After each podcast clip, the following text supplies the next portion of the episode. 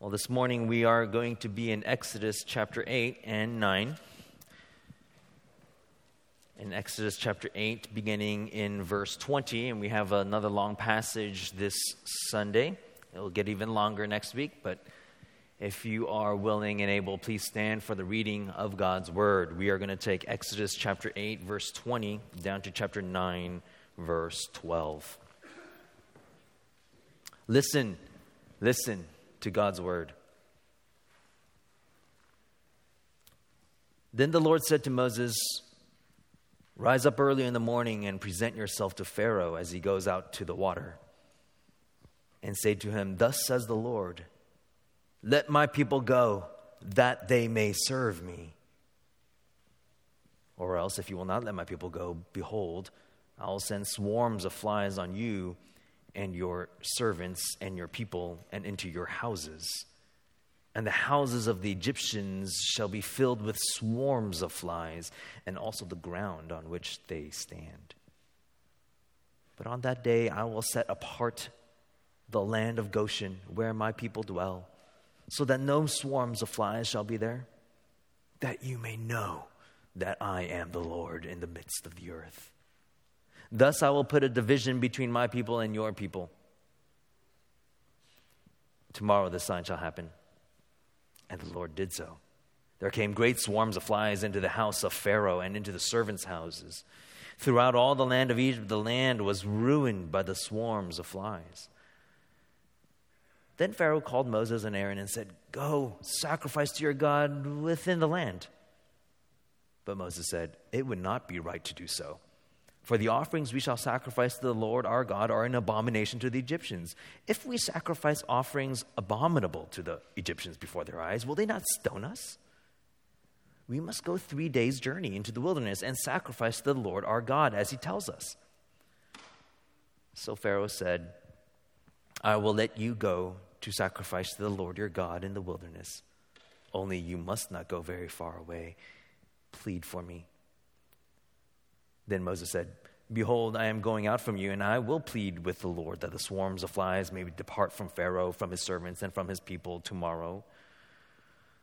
Only let not Pharaoh cheat again by not letting the people go to sacrifice to the Lord. So Moses went out from Pharaoh and prayed to the Lord. And the Lord did as Moses asked and removed the swarms of flies from Pharaoh and from his servants and from his people. Not one remained, but Pharaoh hardened his heart this time also and did not let the people go. Then the Lord said to Moses, Go into Pharaoh and say to him, Thus says the Lord, the God of the Hebrews, let my people go so that they may serve me. For if you refuse to let them go and still hold them, behold, the hand of the Lord will fall with a very severe plague upon your livestock that are in the field the horses, the donkeys, the camels, the herds, and the flocks. But the Lord will make a distinction between the livestock of Israel and the livestock of Egypt, so that nothing of all that belongs to the people of Israel shall die. And the Lord set a time, saying, Tomorrow the Lord will do this thing in the land. And the next day the Lord did this thing. All the livestock of the Egyptians died, but not one of the livestock of the people of Israel died. And Pharaoh sent, and behold, not one of the livestock of Israel was dead. But the heart of Pharaoh was hardened, and he did not let the people go. And the Lord said to Moses and Aaron, Take handfuls of soot from the kiln, and let Moses throw them in the air in the sight of Pharaoh. It shall become fine dust over all the land of Egypt, and become boils breaking out in sores on man and beast throughout all the land of Egypt. So they took soot from the kiln and stood before Pharaoh. And Moses threw it in the air, and it became boils, breaking out in sores on man and beast. And the magicians could not stand before Moses because of the boils, for the boils came upon the magicians and upon all the Egyptians. But the Lord hardened the heart of Pharaoh, and he did not listen to them, as the Lord had spoken to Moses. May God bless the reading of his word. Please be seated.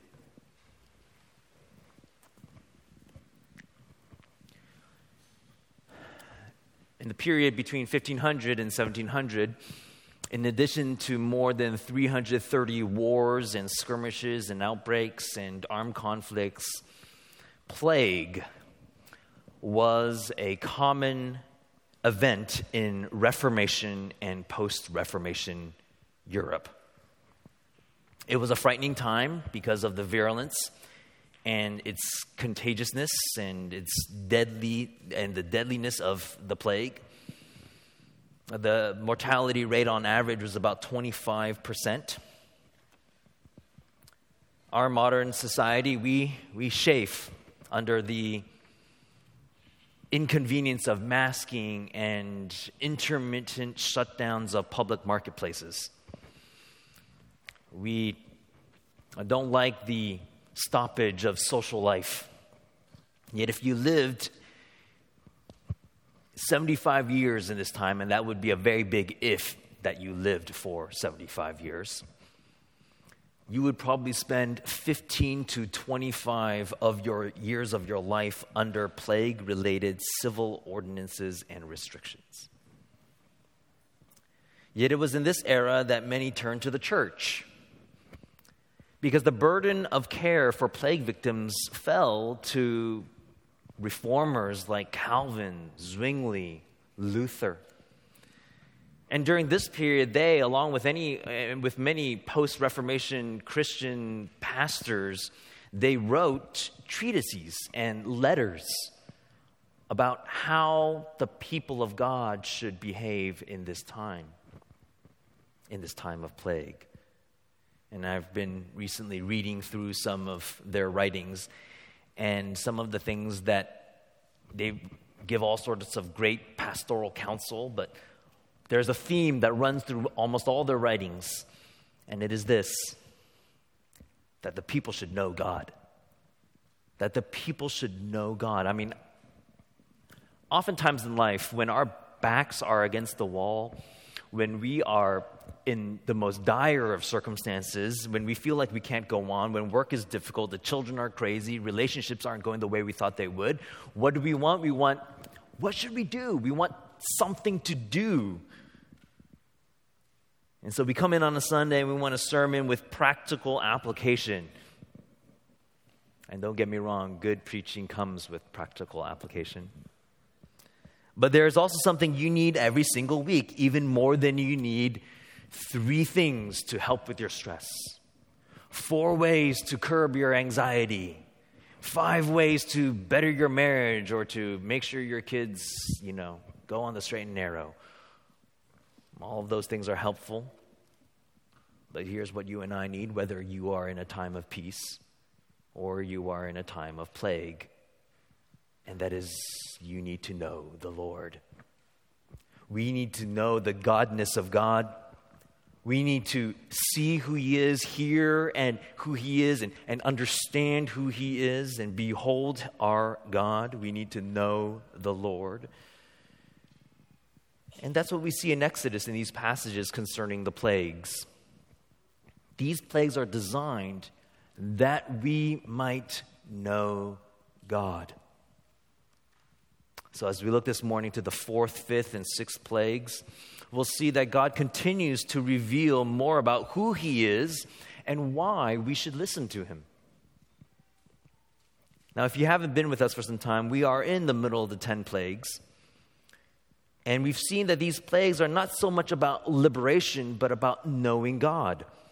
That is really the big idea is that God is going to reveal who he is that they might know his name, that Egypt might know, that Pharaoh might know, that all the world might know, that Israel might know. And that comes in various places throughout the text. Just in Exodus chapter 7 verse 5, if you turn back there it says that the Egyptians shall know that I am the Lord when I stretch out my hand against Egypt. In the very first plague of the Nile, verse 17, God says, By this you shall know that I am the Lord. In the second plague that we saw last week, Moses reiterates in chapter 8, verse 10, so that you may know that there is, that the Lord is God and that there is no other. Even in our passage this morning, that same phrase occurs in verse 22 of chapter 8, that you may know that I am the Lord. That is being made abundantly clear through these plagues that God is God and that there is no other. Yahweh is the one God, supreme in judgment, supreme in power. These themes continue in these next cycle of plagues in plagues 4, 5, and 6. But there is even more being revealed now. In particular, we see two things God makes distinctions, and secondly, God gives protection. So, what I want to do this morning is kind of first walk through this text for us to understand it, and then make some comments along the way as we're walking through it.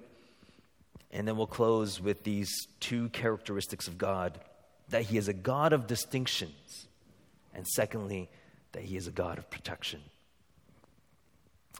So, first, let's walk through the passage. Chapter 8, verse 20 begins a new cycle of plagues in Egypt. As mentioned before, the 10 plagues kind of come in cycles of three three, three, three, and then the 10th plague, the last plague, is different.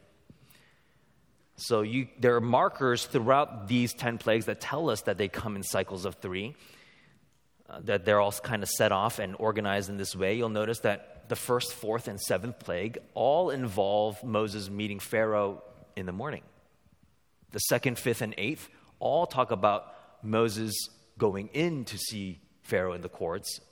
And the third, sixth, and ninth plagues all come with no warning at all. So they come in these cycles of three, and we are in the second cycle of plagues, and we see that they're growing progressively worse and more dangerous. First, there is this plague of flies.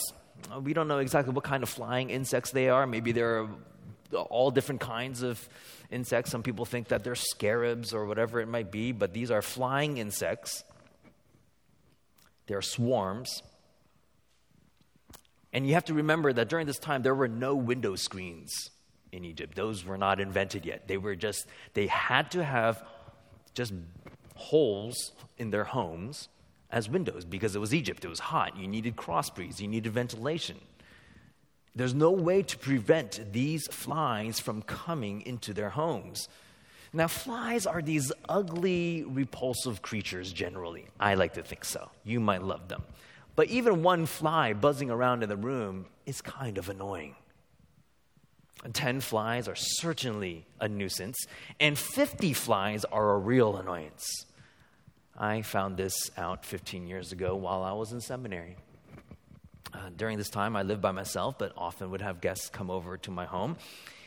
And one day, a friend visited and left, and I began seeing flies in my house. I didn't think anything of it. I kind of sprayed it down and then vacuumed them all up, and I was like, done. The next day, early in the morning, I took off, went off to school, went off to seminary, came back in the evening and discovered my house was full of flies. They were on my countertop, in my dining room. They were like black curtains around my windows. I tried to spray the flies, but there were simply too many of them. And that night, I crawled into the back seat of my car and slept there because I couldn't sleep inside the house. And I just thought to myself, there must have been a rodent that died in my house somewhere. And the next couple of days, I searched for the source. And eventually, I found it. My friend that had visited had used my toilet and clogged it. And the leftovers in the toilet became a breeding ground for maggots and larvae. That was just a few hundred flies. This in Egypt is a whole plague of them, an inundation of them, so severe that flies cover every inch of the ground. It says there in the text. Every corner of the building. You can't put your foot down without stepping on them. That's what it's saying. It says in verse 24 the land was ruined by the swarms of flies. You can't eat without ingesting flies. You can't sleep without flies covering your body. You can barely see because of the swarms. Now, it's at this point that Pharaoh begins to weaken. We're not told how many days go by, how many complaints and expressions of panic he receives, but we do know this. We are told that he is so driven to distraction, so bugged by these bugs, that in verse 25 he calls Moses and Aaron to the palace. And he offers a partial concession to God's demands. He says, You can go sacrifice, you can go serve your God, you can go worship your God, but you stay in the land. And it was kind of like Pharaoh saying, Worship God, just don't take it too far. Worship God just an hour on Sunday, though. Worship God, but not on Super Bowl Sunday. But Moses would have none of it. He would not think of settling for a mere in country religious holiday. This was neither the directive of God nor the promise of God. So Moses says, I can't do it. This is going to be really offensive because you know what we're going to do? We're going to be sacrificing bulls. And you know what you are like? As Egyptians, you worship bulls. And so for us to do this, it would be like holding a pig roast at a synagogue or cooking burgers in front of a Hindu temple. So finally, Pharaoh acquiesces. He says, Go, just not very far away.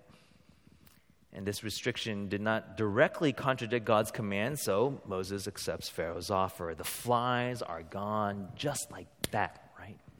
Not one remained, it says. I don't know what happened to them. I don't know if they just dissolved to dust. They kind of did some weird, like, infinity war, dis, you know, just dis- disappeared. I don't know. But not one remains. But Pharaoh is not humbled. He makes his heart heavy. The language has the idea is that he is making his own heart impenetrable. He will not acknowledge God. So these frogs and gnats and flies have come upon the land. But now in chapter 9, things start to get a little more serious. Before, the plagues were kind of a nuisance, kind of offensive, but now death is coming. It begins with the death of the livestock. It kills the livestock. Verse 3 declares, The hand of the Lord will fall with a very severe plague upon your livestock. That word for severe there is literally very heavy in the Hebrew. And it is the same word used to describe Pharaoh's heart. Surely, I think there is a play on words here. As heavy as your heart is, Pharaoh, so heavy will these plagues descend upon you.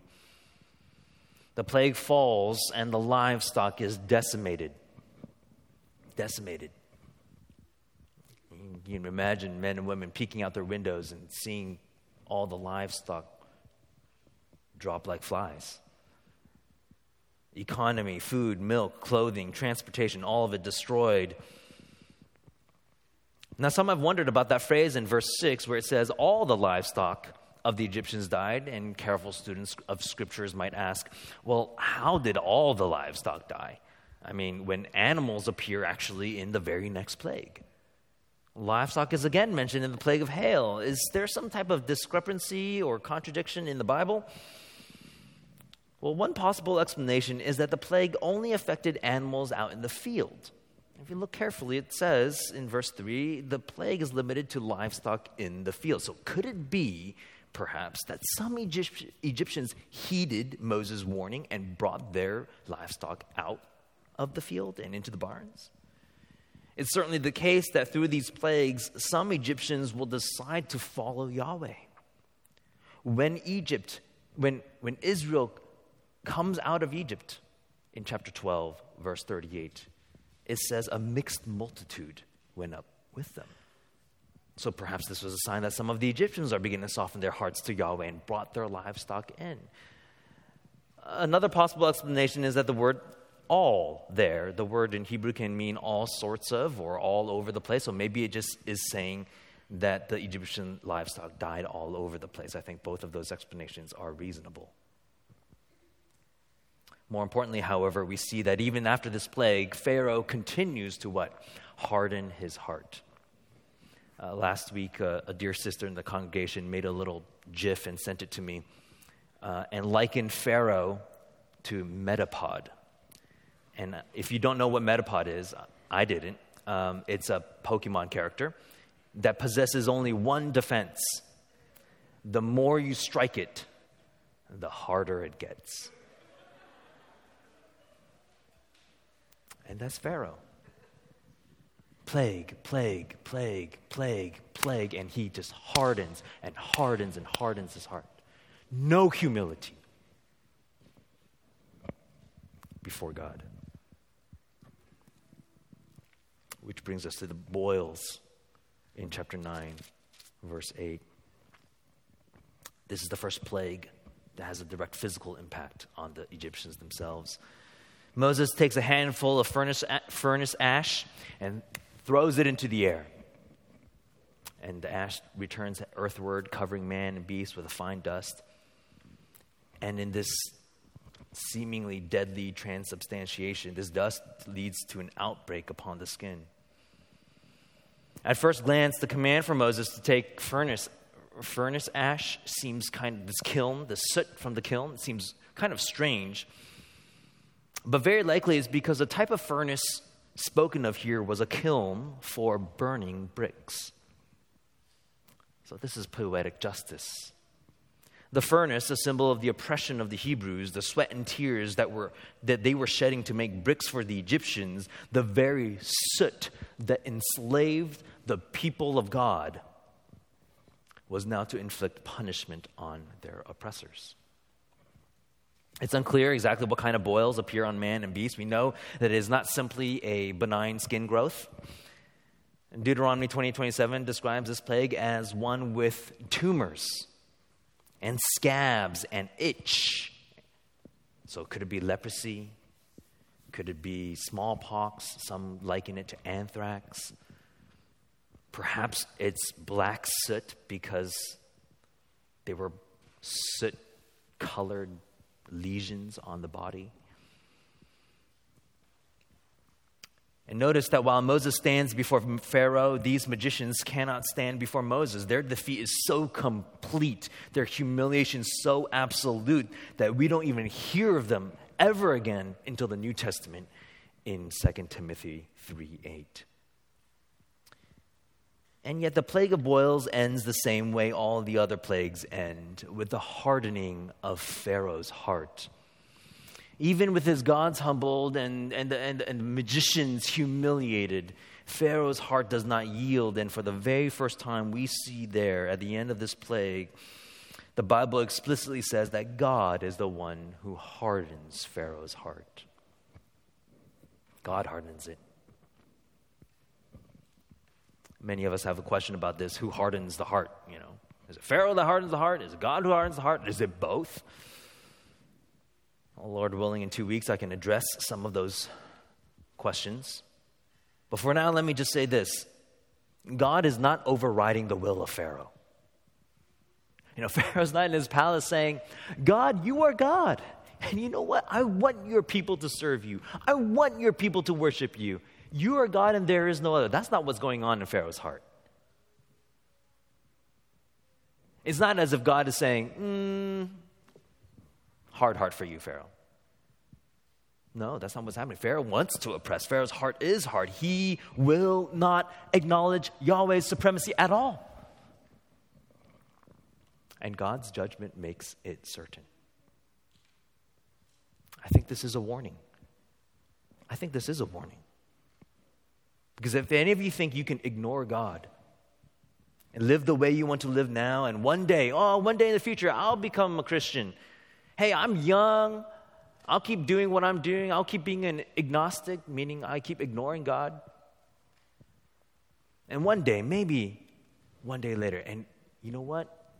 This tells us when that one day comes, you may be unable to turn to the Lord unable to come to Christ. J.C. Ryle, a pastor in the 1800s, he put it this way, and he was writing to young men, but I think it's applicable to everyone. He says, Do not be deceived. Don't think you can at will serve lust and pleasure in your beginning and then go and serve God with ease at your latter end. It is a mockery to deal with God and your souls in such a fashion. Repentance and faith are the gifts of God, and there are gifts that He often withholds when they have been long offered in vain. Every day you are either getting nearer to God or further off. Every year that you continue unrepentant, the wall of division between you and heaven becomes higher and thicker, and the gulf to be crossed deeper and broader. Oh, dread the hardening effect of constant lingering in sin. Now is the accepted time. If you do not seek the Lord when young, the strength of habit is such that you will probably never seek him at all. May they may that not be true of any of you this morning. Well, having overviewed these plagues, what do we learn about God in this new cycle of plagues?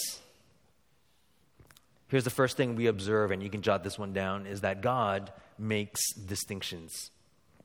God makes distinctions. This is something new in the course of these plagues. Previously, the plagues affected all of Egypt. It affected the servants and slaves of Egypt, including, I believe, the Israelites. But beginning in the fourth plague, and I think through the rest of the following plagues, God begins to make a distinction. Look again at the plague of flies. In verse 22, God sets the land of Goshen apart. This is Goshen was the place where the Israelites dwelt. It was like an invisible wall was there where no, no swarms of flies appeared in Goshen. Then again, in the death of the livestock, same thing. This characteristic is even highlighted several times in verses 4 and 6 and 7. It says, But the Lord will make a distinction between your livestock and Israel's livestock. All of the livestock of the Egyptians died, but not one of those that belonged to Israel.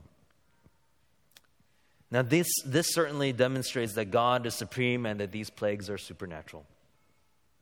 But it tells us that God is a God of distinctions. And this is one of the most unpopular parts of the Bible today. Not this particular passage, not these verses in particular, but this idea that God will not, in the end, treat everyone the same. He will treat everyone fairly, but He will not treat everyone the same. It's all over the Bible. There are sheep and there are goats. There's some that will be at His right hand and some that will be at His left hand. There's going to be feasting for some, and there's going to be weeping and gnashing of teeth for others. And Jesus himself said, Do you think that I've come to bring peace? And we might think, Yes, of course, you're Prince of Peace, you know. But what does he say? He says, Do you think that I've come to give peace on earth? No, in Luke 12. He says, No, I tell you, but rather division.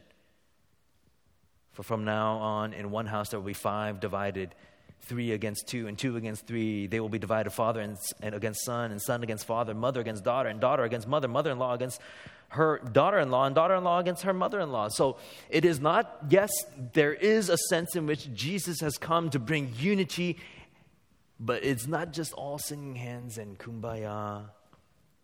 God makes distinctions. You know, today we hear a lot about being inclusive, but think about what this means. Without exclusion, you have nothing to include people in. If you say, Come join us, and your us has no boundaries, the invitation would be meaningless. No, when anyone talks about inclusion, they all are implicitly or explicitly thinking about who they are excluding. Come, join my basketball team. That means some of you are not on my basketball team. Come, join our startup but not everyone is an engineer. Come join the church. Well, not everyone is in the church. Even the most inclusive people tend to be quite exclusive to those that they deem insufficiently inclusive. Now, you might wonder, how can God do this? How can God possibly choose Israel and not choose others? Well, let me assure you, it's not because they are more worthy or more righteous. We just have to think about Abraham. And we read at the end of Joshua that Abraham worshiped other gods. Abraham was not more righteous. He was not better. He was not more obedient somehow that God would choose them. God chose him because he had mercy on them. God loved him because he loved him. Deuteronomy 7 6 talks about God saying, I chose you to be a people for treasured possession. Out of all the peoples who are on the face of the earth, it was not because you were more in number than any other people that the Lord says love on you and chose you. In other words, God doesn't choose them because of anything inherent in them. He says, I love you because I love you. This love is not earned and this love is not deserved. But the point here that God is trying to make is that there is coming a day when He will say, Enter into the joy of your master. And to some, He will say, Depart from me. I never knew you.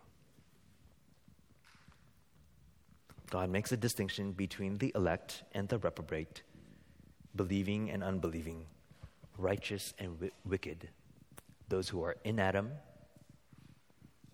and those who are in Christ. While it's true that God makes distinctions, what is also true is that God gives protection. That's our second point. This is the second characteristic, that cannot be missed in the middle of this, these series of plagues, God gives protection. God has set his particular love on Israel, on his people. And yes, this love is not earned. And yes, this love is not deserved. And therefore, this particular love cannot be lost. This is the kind of love that we need, that you and I all yearn for. God says, You are my covenant people. You are precious to me. You are mine, and I will carry you through. I will do it. You know, I care about all the children in this church, and some of you are here this morning. I'm glad to see all of the children, and I say hi to you because I care about you. But let me tell you this when it comes time to pick up at Sunday school, I pick up JoJo and Haddon and Taylor and Hannah because they're mine. And God protects those who are His, whatever may come. Listen to what Psalm 91 says. Psalm 91 I will say to the Lord, my refuge and my fortress, my God in whom I trust, for he will deliver you from the snare of the fowler and from the deadly pestilence. You will not fear the terror of the night, nor the arrow that flies by day, nor the pestilence that stalks in darkness, nor the destruction that wastes at noonday. A thousand may fall at your side, ten thousand at your right hand, but it will not come near you. God's protection doesn't mean that He will erect, erect invisible barriers to protect His followers from, from devastation while crushing other people. Typically, we understand that more times than not, it does come near. The great reformer Martin Luther wrote in his own day concerning the plague that Christians should not presume God will give Christians some magical blessing and immunity from the plague. He writes, Some, this is Martin Luther, are much too rash and reckless, tempting God and disregarding everything which might counteract death and the plague. They disdain the use of medicines they do not avoid places and persons infected by the plague, but lightheartedly make sport of it and wish to prove how independent they are. This is not trusting God, but tempting Him. God has created medicines and provided us with intelligence to guard and take care, good care of the body so that we can live in good health. And I think this is wise counsel because the Bible is littered all over the place, whether it's Jacob or David or Paul or even Jesus himself, of people who flee in times of trouble. God will not exempt us from harm simply because we have some mantra like faith over fear.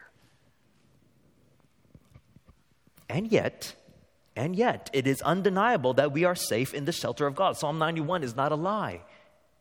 It will not touch you. It will not come near you. We can trust implicitly in the love of God, the power of God to give you everything you need to do His will and glorify your, His name, whether you live or whether you die. That's the promise. Church, you have true safety God will hold you fast through every trial in the midst of every storm. He will hold you secure. No wrath will ever befall you. Nothing will separate you from his love, from his love, even if you should drop dead in the cause of Christ. It does not defeat you. If you have fled to Christ, if you're hiding away in the land of Goshen, as it were, where the people of God dwell, you are safe for eternity. And that's why, in the same exact treatise, Martin Luther would write, we should stay where we are, make our preparations, and take courage.